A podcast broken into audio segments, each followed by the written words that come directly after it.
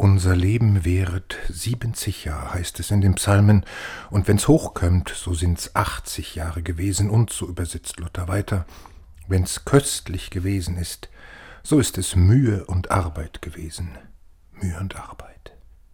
Denn unser Leben, es fährt schnell dahin, als flögen wir davon. Ein halbes Leben, also ist es her etwas mehr als 30 Jahre, da verlor ich einen Freund durch einen Autounfall.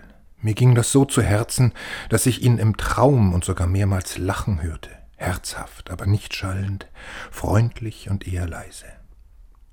Wir waren Freunde geworden, weil uns die Leidenschaft für und die Freude an der Musik gemeinsam war, vor allem an der klassischen, zeitgenössischen Musik, und so fragte ich mich, ob es eine Musik gäbe, die meine Gefühle von Trauer und Wut, ja auch Irritation wegen der Stimmen im Traum teilen würde.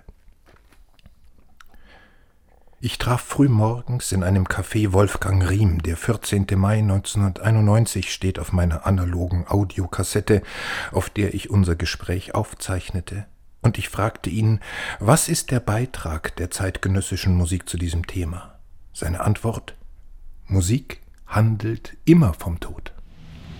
Inwiefern handelt Musik immer vom Tod? Ja, zunächst mal ist sie selber Zeichen des Vergehens, der Ton vergeht, er beginnt und endet, selbst wenn er am Leben erhalten wird, wird er gerade dadurch als einer, der dem Vergehen anheimgegeben ist, verstärkt gezeigt. Musik existiert nicht, sie dauert nicht, obwohl sie in der Zeit durch Dauer eigentlich überhaupt erst zum Leben kommt, aber sie dauert nicht an. Ihr Leben, ihr eigentliches Leben, was heißt ihr eigentliches Leben?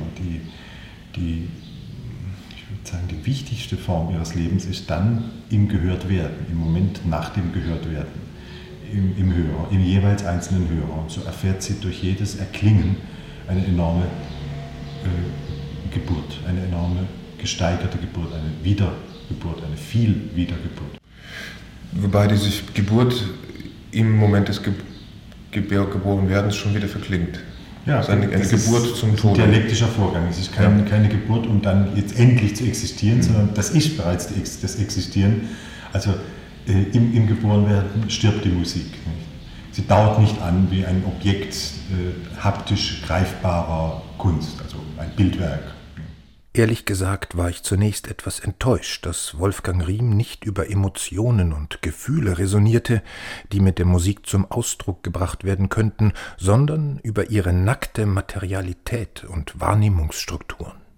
Ein Klang entfaltet sich und verklingt, wie eine Rose, die im Augenblick ihres prachtvollsten Aufblühens schon beginnt zu verfallen.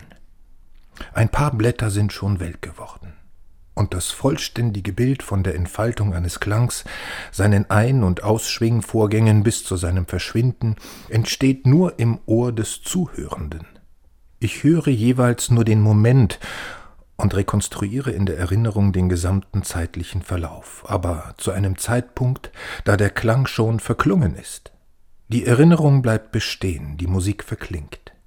Wie im folgenden Ausschnitt aus Wolfgang Rihms dritten Streichquartett, das im zweiten Satz einen einzelnen Klang nachbildet, wie einen Gong, den man anschlägt, nur in der Zeit verlängert. Eine große Energiedichte zu Beginn, und im Ausschwingen kommt es zu unerwarteten Additionen und Auslöschungen, völlig neuen Tönen, Klangfarben, Assoziationen, bis auch sie verschwinden.